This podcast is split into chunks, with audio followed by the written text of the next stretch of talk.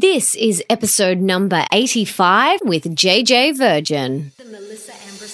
Welcome to the Melissa Ambrosini Show. I'm your host, Melissa, best-selling author of Mastering Your Mean Girl and Open Wide, and I'm here to remind you that love is sexy, healthy is liberating, and wealthy isn't a dirty word. Each week, I'll be getting up close and personal with thought leaders from around the globe as well as your weekly dose of motivation so that you can create epic change in your own life and become the best version of yourself possible. Are you ready, beautiful? JJ is a prominent TV and media personality, a speaker, a podcaster, and the author of four New York Times bestsellers The Virgin Diet, The Virgin Diet Cookbook, Sugar Impact Diet, and the Sugar Impact Diet Cookbook. She is a celebrity nutrition expert and she teaches people how to break through food and carb intolerances so they can finally lose the weight to transform their health and their lives. But her latest book, Miracle Mindset, shows warrior mums how to be strong, positive leaders for their families while exploring the inspirational lessons she learned as she fought for her own son's life. And in today's episode, we chat about the story about her son's hit and run car accident and how she got through that experience using her miracle mindset. What is a miracle mindset and how you can adopt one? The powerful exercise that will take you from a scarcity to abundance mindset the best pattern interrupt to go from anger to gratitude. The powerful forgiveness technique that she used to forgive the woman who almost killed her son. Why you need to surround yourself with positive people. What she attributes her success to. The key to creativity, plus so much more. And for everything that we mention in today's episode, you can check out in the show notes, and that is at melissaambrosini.com forward slash 87. But before we dive into today's episode, I want to read the review of the week, and this comes from Cass Della. And she says, Mel, you are amazing. This platform is beyond amazing. I just finished listening to your interview with the beautiful Teresa Palmer. You are both huge inspirations to me. So, so many nuggets of wisdom in there. I could listen over and over. Cannot wait to listen to all the other goodies. Cass, I am so grateful for that beautiful review. Thank you so much. And don't forget to leave me a review if you want to be the review of the week next week. And without further ado, let's bring on the super inspiring, the one and only JJ Virgin.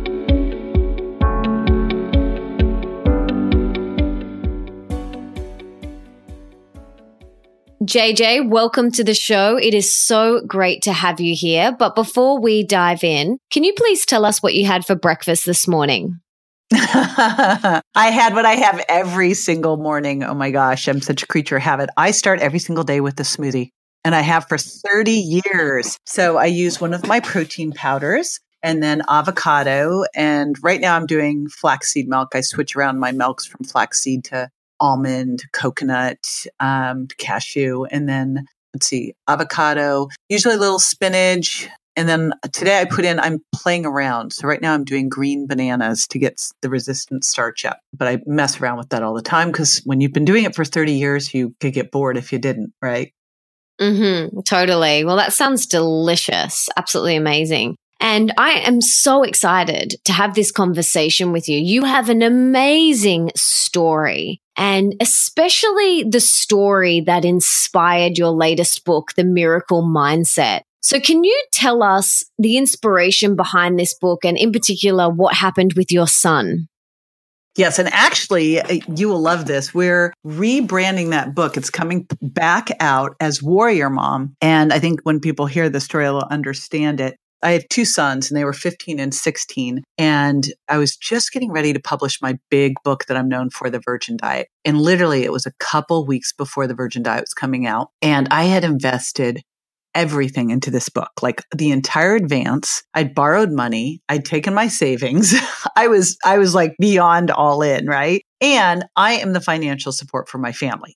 So this thing had to go. Otherwise, we weren't eating. So super important time, super stressful time. And it's now a couple weeks before I'm doing all the last minute details that you have to do when you're doing a book launch, which are crazy and prepping for the public television special. And my son gets hit by a car and is literally left for dead in the street and gets airlifted to our local hospital. And the only reason we even knew like uh, that he was there because he was a John Doe when he got hit, he was going to a friend's house, had no ID on him, nothing. And my ex husband and my other son saw this huge accident near our house. He'd already been airlifted to the local hospital, but the policeman who saw him said, The kid who got hit looks just like him and pointed to my other son because they're a year apart. They look like twins. So we rushed to the hospital. The doctors there told us that he had a torn aorta. It kills 90% of the people on the scene, that it was going to rupture sometime in the next 24 hours unless we got it repaired, but that they couldn't repair it there because he had multiple brain bleeds. He was in a deep, deep coma. He had something called diffuse axonal injuries to his brain. They said if they did it without a blood thinner, or if they did it with a blood thinner, which is the only way they knew how to do it, his brain would bleed out and they weren't able to do the other surgery at that hospital. And they said, you know, he'd never survive another airlift. And even if he were to survive another airlift, he'd be, you know, he's not going to survive this surgery. And even if he were to survive that, he'd be so brain damaged, it wouldn't be worth it. He literally said that to us. And my 15 year old son's looking at this doctor and he goes, so, so maybe like a 0.25% chance he could make it. And the, the doctor says, that sounds about right, son. And Bryce looked at that doctor and said, we'll take those odds. And we overruled that doctor. The doctor was like shocked. You know, we're like, we're overruling you and had him airlifted to this next hospital. We had to say goodbye to him at that hospital. No clue if we were saying goodbye for good. You know, he was in a coma on life support. He literally had bones sticking through his skin. It was, I think you, you protect yourself. So when I'm looking at him, it, it was like I was looking at a movie.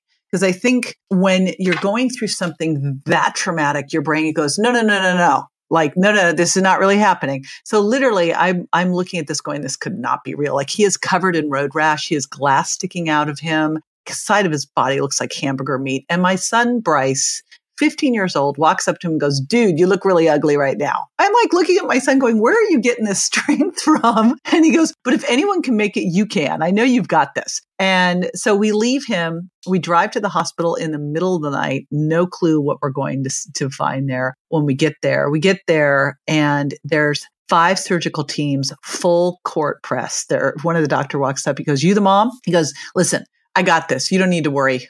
I do these all the time. I did one last week. We had a guy thrown off an overpass. I fixed him. I'll fix your son. Let me show you where I'm going to fix him. He was just trying to get me out of the room because there were literally five teams working, prepping him for surgery, and they were waiting for this one stent to get flown in from somewhere. And this doctor not only had recruited this entire group of, of other doctors, five surgical teams in the middle of the night, because this happened at night. He got airlifted at two in the morning, but he'd also gotten hold of a stent that was being used in a study for adults only and had been the study was over. He got a hold of the stent that he wanted and said, you know, I'll just ask for forgiveness and put it in Grant, who didn't qualify as part of the study anyway because he was a kid. So that's the kind of doc you want on your team. You know, it was crazy.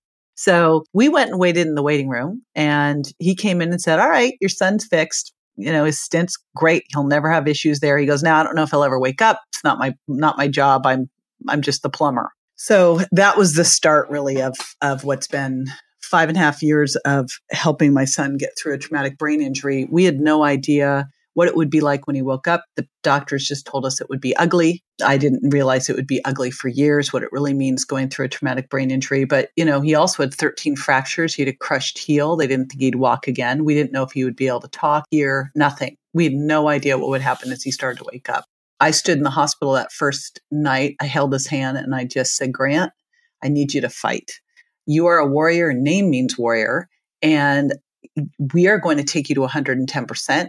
So I just need you to fight and you to know that I'm going to bring everybody we need to get us there. We will do this. And that's been my guiding principle ever since was just what do I need to do to get him to be 110%?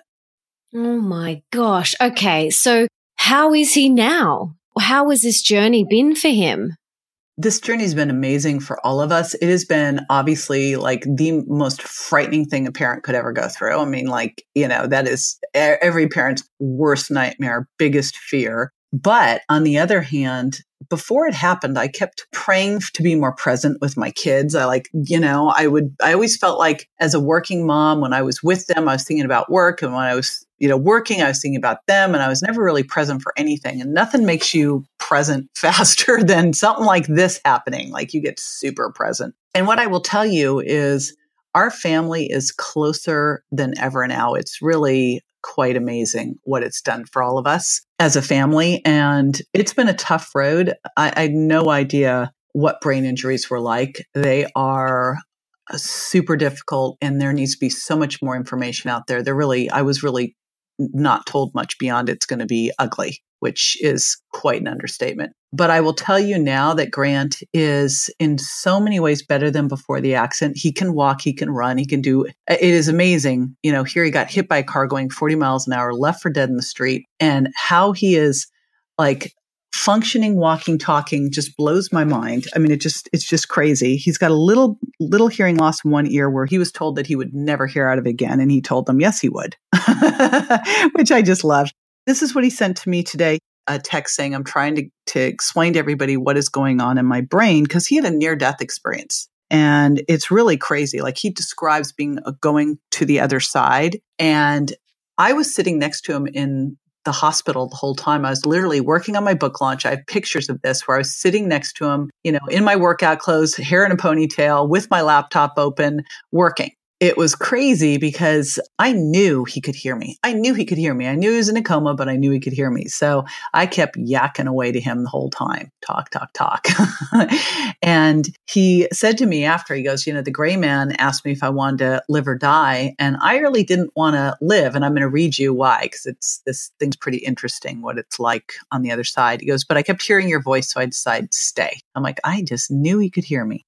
He said, When I died, there was no need to worry about time. There's no wall around time in that place. And because death transfers your soul, your consciousness, your energy, your thoughts, however you perceive yourself as of your whole self and the choice of yourself, it doesn't matter what you call it or however you perceive it. It is the same in any way you perceive it or in any way you can sense it at all. Because we have less here than we have there. We could literally think and feel what you would want to feel as you have an object in your hands, even though it doesn't exist. So he's going through, there's a whole long text, but explaining what it's like on the other side. And it's just insane. And this is by someone who uh, literally had to learn how to talk, how to walk, how to eat, how to brush his teeth, how to tie his shoes. He had to learn everything, who he was, his name, everything all over again. Everything.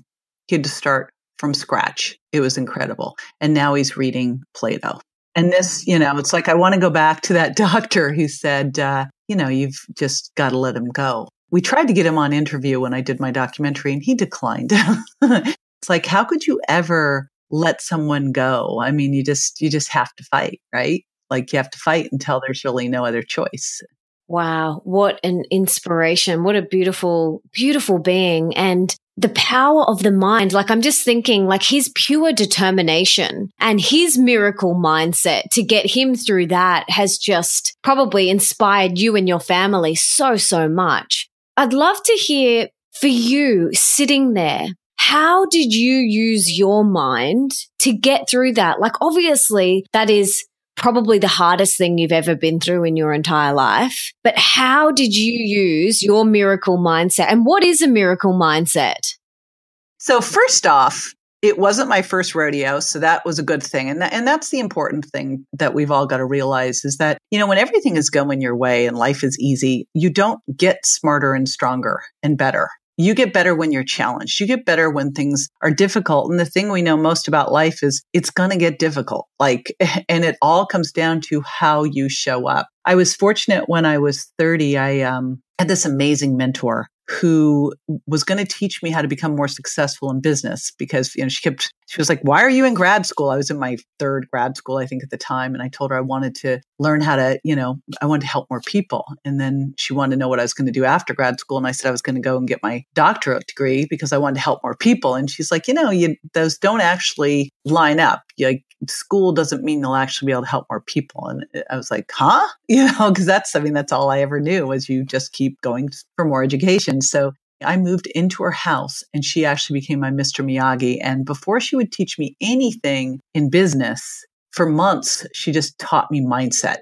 And uh, which was super frustrating because I just wanted to learn business. And I felt kind of at first, I was like very frustrated, but it actually is why Grant's alive today. I mean, it is why I'm where I'm at in my business and my career now. It is everything. And really, when you come down to it, I know with my consumer health business, that people who aren't where they want to be, it's not a shortage of strategy. It never is a shortage of strategy. It's always a, a, limitation of mindset. And so, fortunately, she taught me so many things. And one of the first things she taught me is there are no limitations. The only limitations are those that are in your mind. So, that's why I came up with, okay, he's going to be 110%. I figured if he fell short, we were still in good shape, right? You know, I was like, eh, if he gets to 80%, we're good so that's how I've always lived with my kids and my kids echo that type of type of behavior. Obviously, having a 15 year old tell a doctor we're overruling him is pretty pretty insane for a 15 year old to do.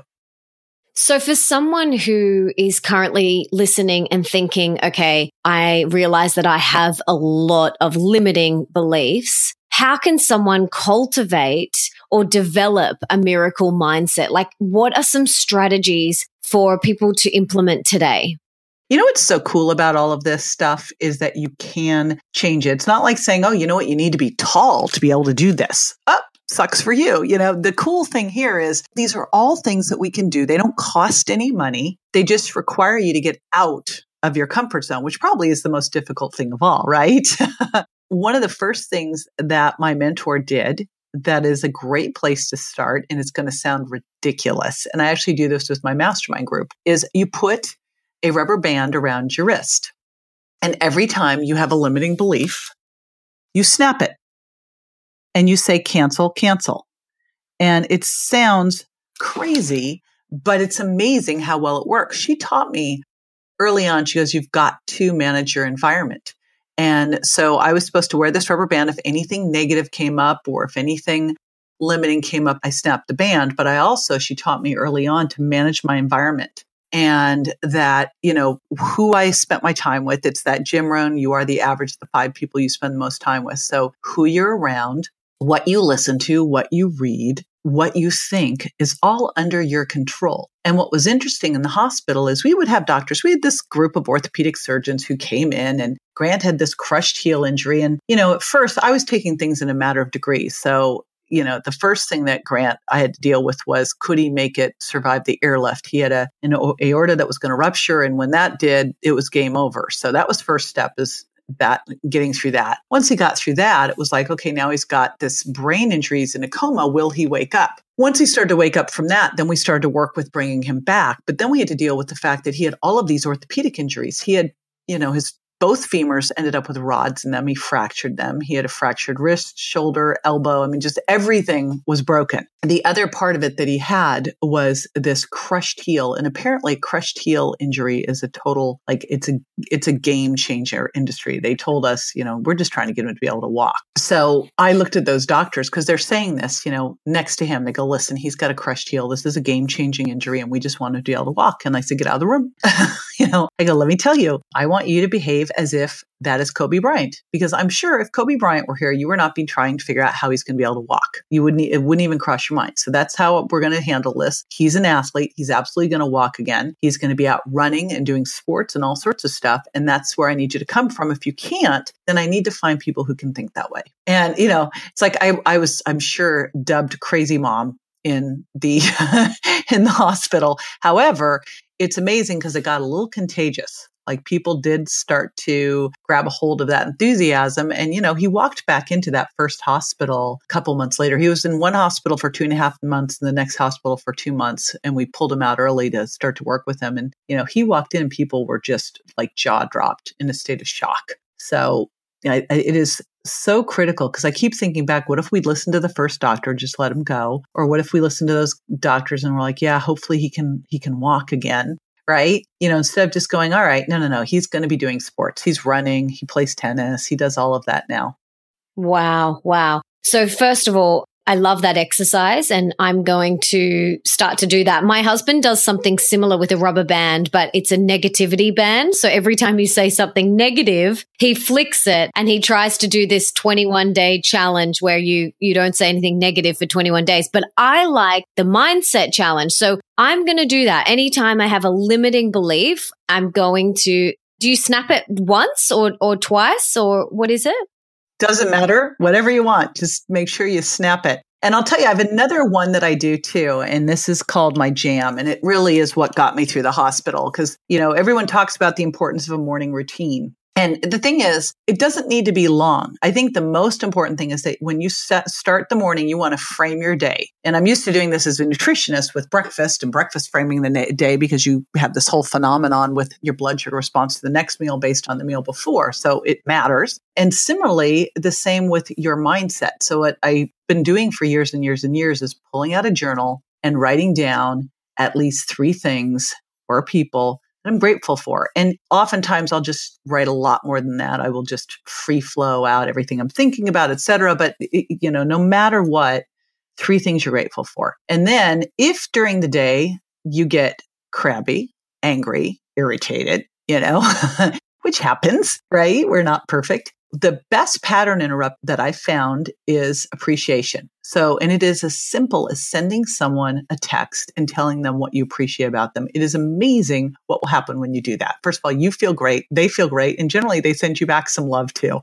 And then at the end of the day, and this is what saved me with Grant when I was going through all this stuff, because I had no idea, you know, I didn't know that he would ever come out of this. I didn't know if he'd ever leave the hospital. I didn't know if he was going to wake up. I had no idea. And it would be like Friday nights in this hospital, and I'd be there and by myself. I mean, it was like very easy to fall into pity party land at that point. Right. And so what I did was I would always look for three things the end of each day that I had that were like little miracles. That's why I call it jam, gratitude, appreciation, miracles, but like the little wins of the day whether it's just, okay, today he squeezed my fingers, today he made eye contact, I'd always find three things that I could celebrate on that. And that just kept me hopeful and kept me able to move forward because, you know, sometimes it was as little as like he sighed, he's still here, you know, but I, I could always find something and we can always find something.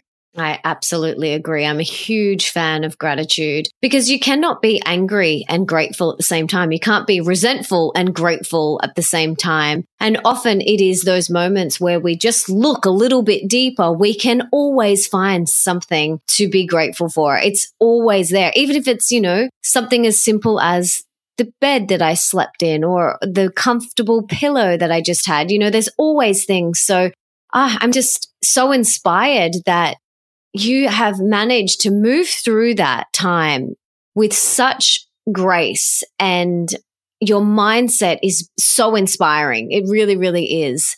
Well, thank you. It was scary. You know, it's like one of the things that uh, I don't really cry. I tend to sweat more than I cry. I mean, it is the most terrifying thing ever. And it really honestly came down to managing my mindset so I didn't just completely decompensate. Right. Were there any days where you did kind of let it slip and you spiraled down, or were you just like, no, I am so focused on having this miracle mindset that I'm not going to let anything take me off my path? I actually kept it together completely, except for one time.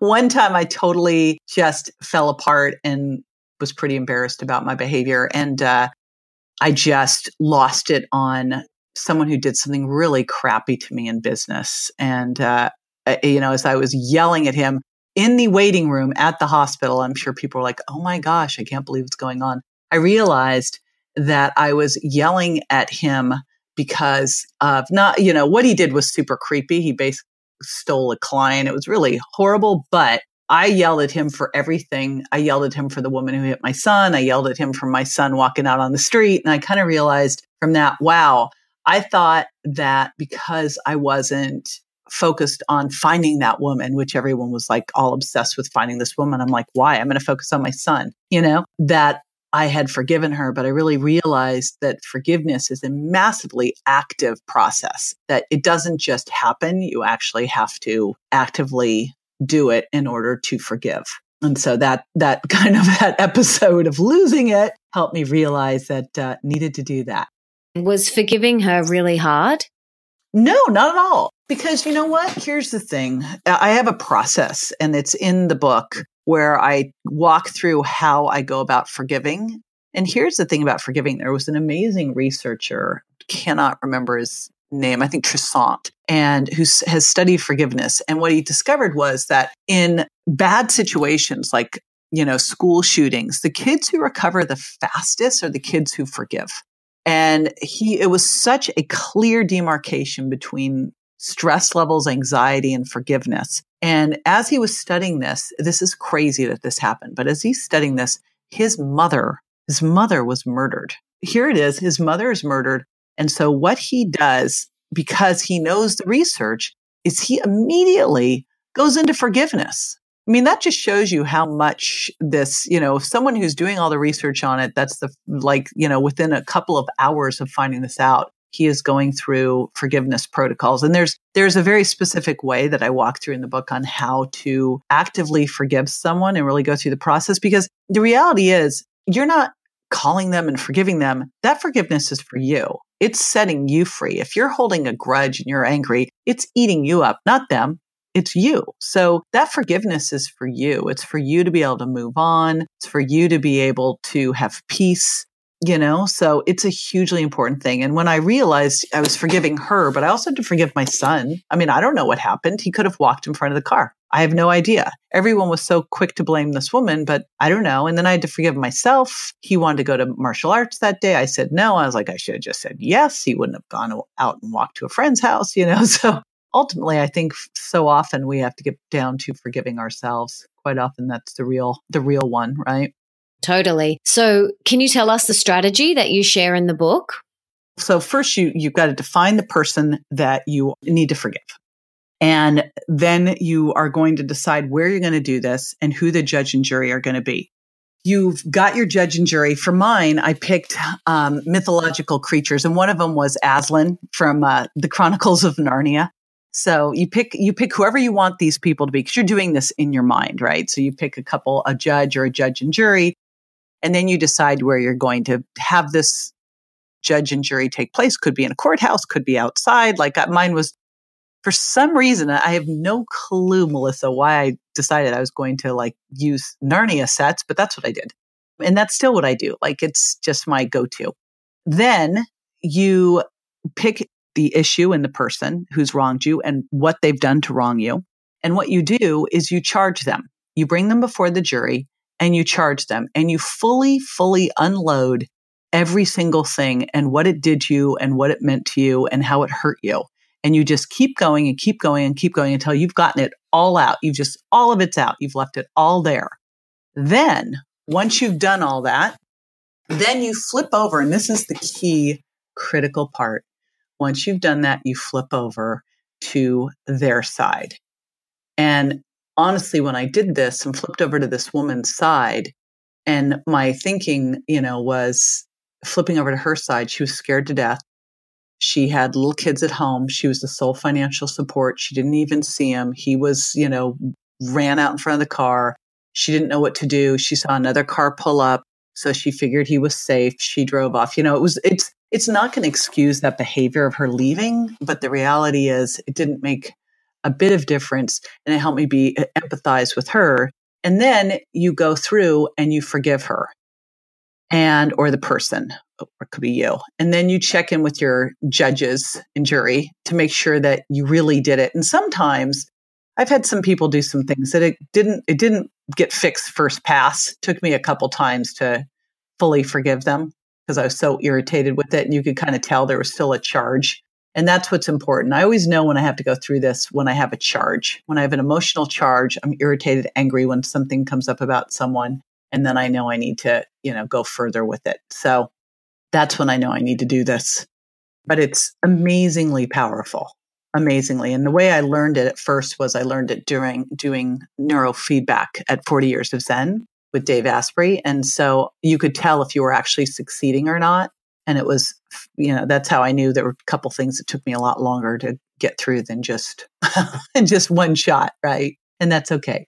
Mm, wow. I want to try that. Sounds amazing. We've had Dave on the show and I love his work. But yeah, I just love this exercise so much. It's really, really powerful to see the other side because there's always two sides to everything. And to put yourself in the other person's shoes is really powerful, really, really powerful. And if we don't forgive, that builds resentment and anger and that eats away at our soul. And that causes disease in the body. So we need to forgive. We need to let this go and move forward with our life instead of holding on to this anger and resentment. So thank you so much for sharing that exercise. It's really powerful and I'm definitely going to be using it. Yeah. Well, credit Dave for it. Brother Dave, brother Dave actually forced me to go to 40 years of Zen with him. I was, didn't realize that I was the train wreck that I was. I was kind of walking I had so much PTSD from the whole situation, and uh, that saved me. Wow. Wow. And something you mentioned before the support network and how important it is that we surround ourselves with like in your instance, any doctor that came in that was like, he's not going to make it. You're like, okay, cool, get out next. It's so important that if we want to adopt a miracle mindset and if we want to live the life of our dreams, that the people and the team and the support network that are around us are also a reflection of that. So what would you say to someone if they realize that currently the people in their life don't reflect that and maybe they are negative or they have that scarcity mindset? How can we move through that? Get new friends. You know, it is interesting though, when I, one of my first coaches said, you know, as you start to step up in your life and you want to, you know, get outside your comfort zone, make a bigger impact, you may find that your friends don't support you and you may have to get new friends. And it sounds harsh, but they're probably not comfortable with you either, right? You know, what was interesting is my my husband when I first met him, he heard me, he came to one of my masterminds and I was sharing with the mastermind, you know, what happens as you start to step up and you start to make a bigger impact in the world. You're going to have friends around you go, who do you think you are to be doing that? And you're never going to be successful, you know, all that kind of stuff, right? And you really want to be around people who are going to help you. They're going to hold you to your highest best self. They're going to support you there, right? They're going to be there when things go sideways and support you. That's what you want.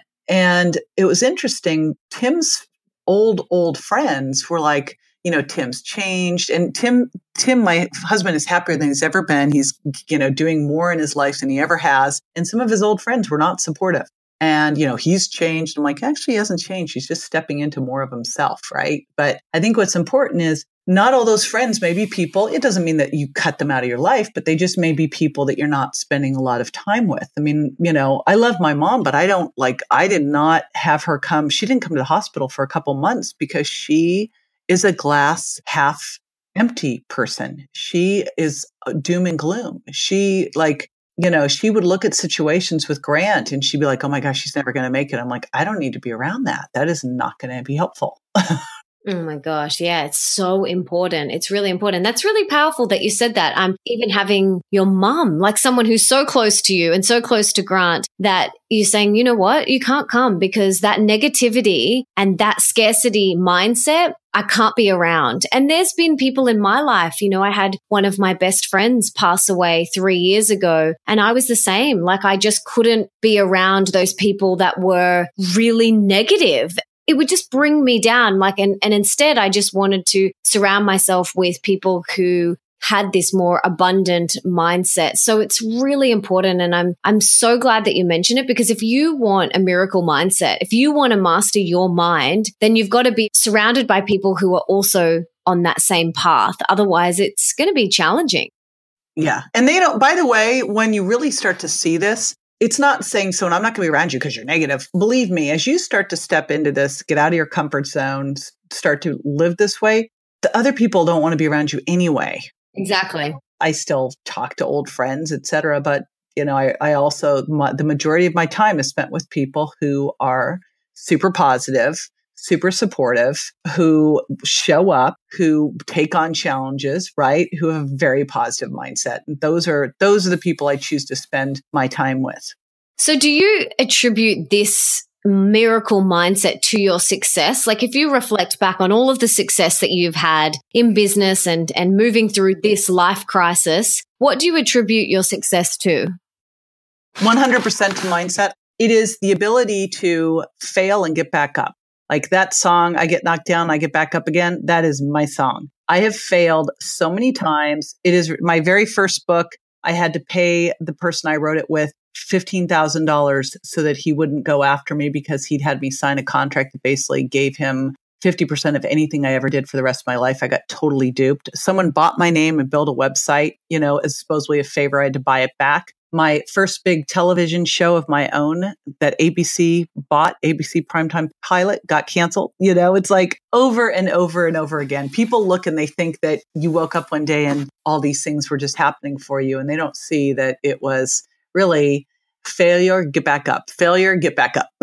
oh, that one worked. Okay, great. Failure, get back up, right? I mean, that is what it is. And so, what keeps you getting back up? It's having a huge why that will keep you going. And it's having that mindset that, you know, you just, you're never better than when you're challenged and you're stronger than you think and you can get back up and do this. And it's not going to be easy. My coach, my mentor told me early on, she goes, don't wish it was easier. Make yourself stronger. If it's easy, everyone will do it. You don't want it to be easy. I'm like, oh, okay. Right. So I just didn't expect it ever to be easy. I think for so many people, they, they just think that success is just going to find them and uh, and it, it's not. It, it there is no white knight. He's not coming for you.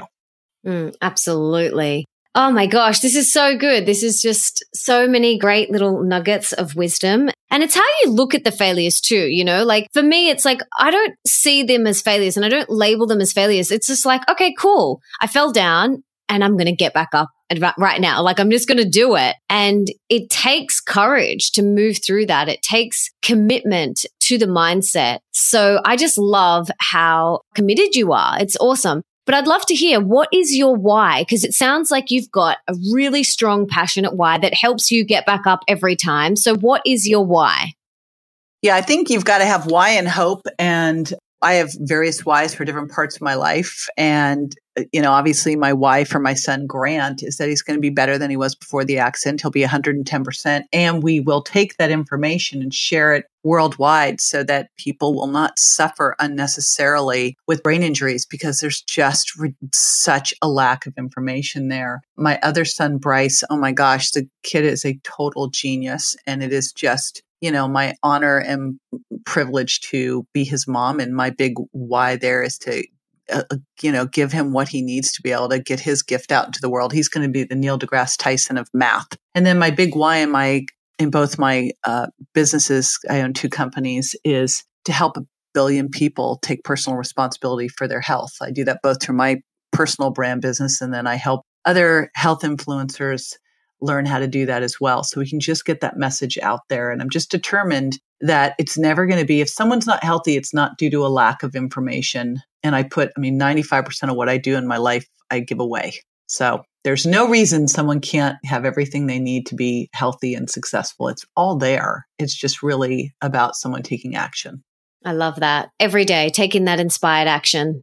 So I'd love to hear now what is something that's bringing you the most joy in your life right now? I'm a newlywed.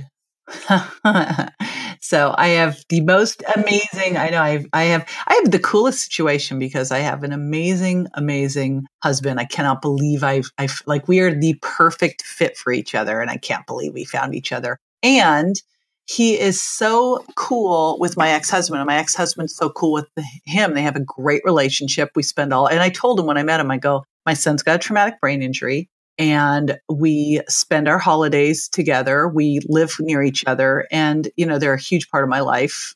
All my my kids are and my ex-husband and he'll be over at the house. He goes okay no issues no worries no problems and we spend a ton of time together. And in fact my ex-husband said to me he goes you did a he is a great guy. Good job on that one. Oh, that's so beautiful. I mean, how cool is that? Like it's so it's it speaks volumes for both of them for how amazing both of them are. It does. It totally does. And what an amazing situation that you've manifested. Like you're a very powerful manifester and look what you've manifested. I am a manifester, man. I like when I did 40 years of Zen, what was very interesting that came out of it, I did it with uh, Dave, and then we had uh, Vishen Lakhiani there too, which was fun from Mindvalley. And Vish and I both had uh, these high delta waves. We're both powerful manifestors. And I have always known that about myself that I can just basically manifest anything that I want. And so can my son Grant, which is, you know, what I've told him from day one on this whole thing. I'm like, dude, you can totally do this. You got this, right? You just, just got to decide, which thank God he decided to come back. but yeah, I think that thoughts are so powerful. Thoughts create. That's it. So you have to start with managing your thoughts. And that's Carol Dweck's work out of Stanford. The growth mindset versus the fixed mindset is, you know, it's amazing when I hear people who just believe that they are a product of their circumstances. They, they have no choice. They can't get, you know, they can't do anything about it. And then you watch someone else who just soars, who is in the same situation or a way more challenging one, just purely because they, they believe they can and they make the decision. Mm, absolutely. So inspiring. Um, my husband jokes that I have magical manifesting fairy dust because he's like, you are such a powerful manifester. He's like, you just sprinkle your manifesting fairy dust over something and, and it manifests. I credit it to the mindset as well and that belief. And it's something that I'm working on daily. And I'd love to hear what is something that you're currently working on or would like to improve within yourself at the moment.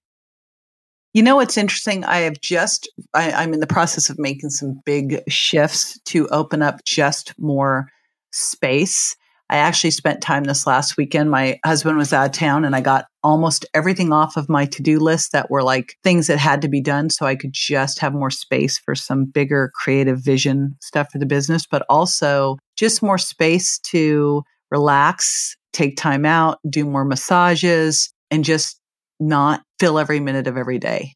And that's hard for me. It's super hard. I want to fill every minute of every day. That that's how I, I'm like massively ambitious and and that's what i'm really working on is i know the next level is to is to create more white space. Mm, me too. I'm the same sister. Totally the same.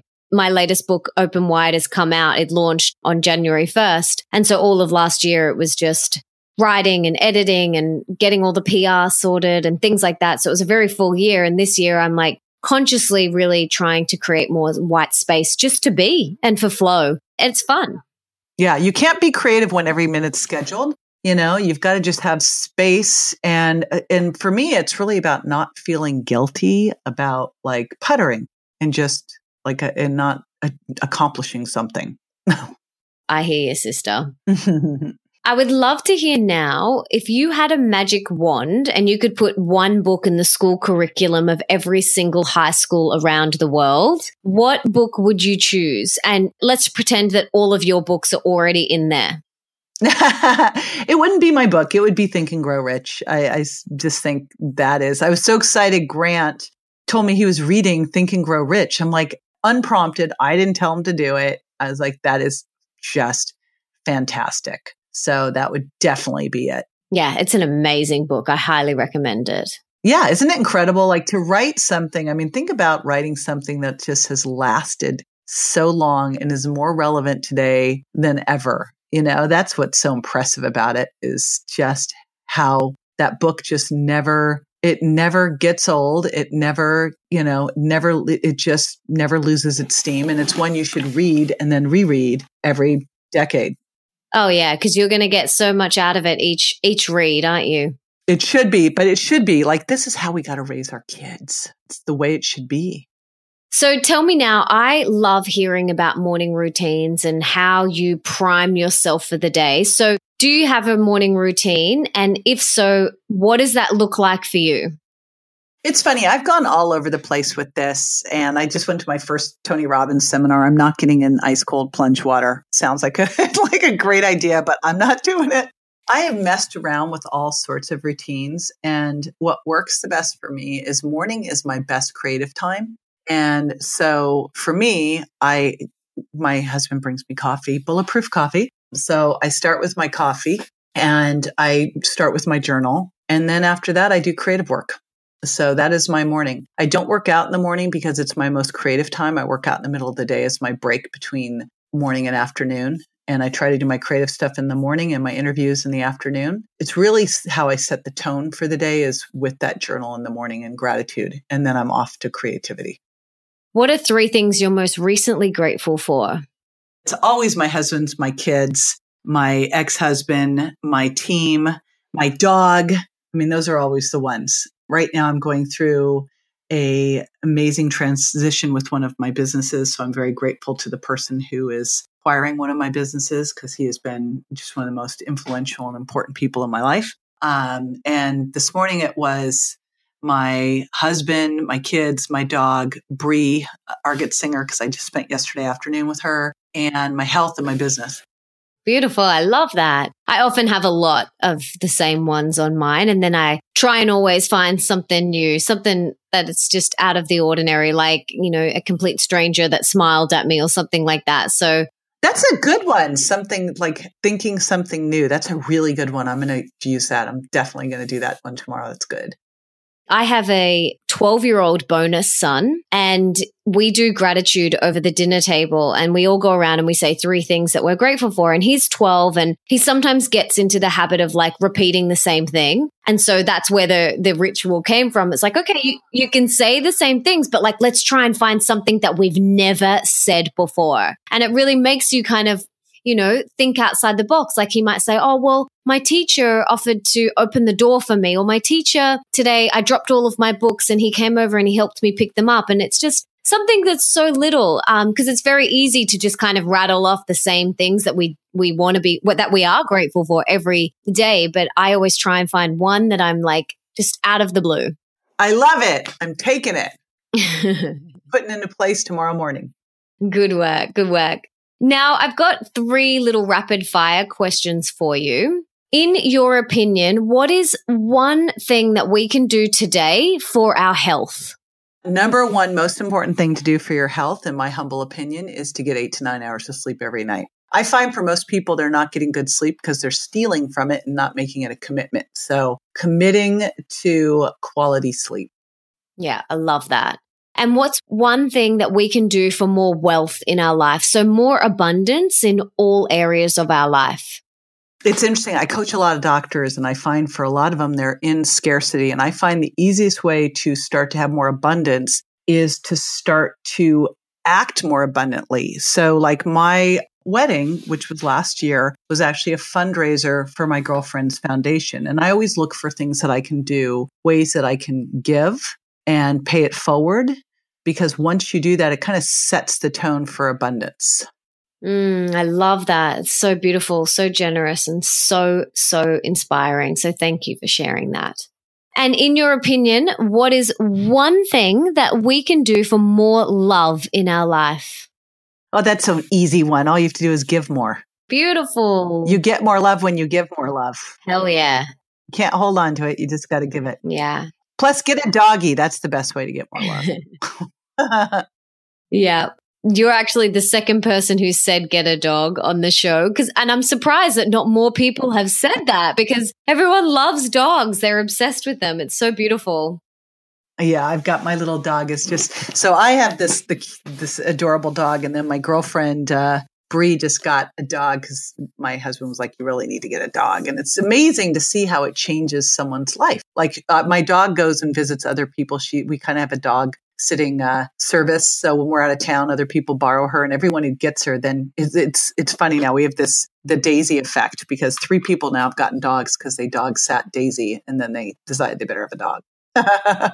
so beautiful. Well, JJ, this has been so inspiring. Is there anything else that you want to share with the listeners?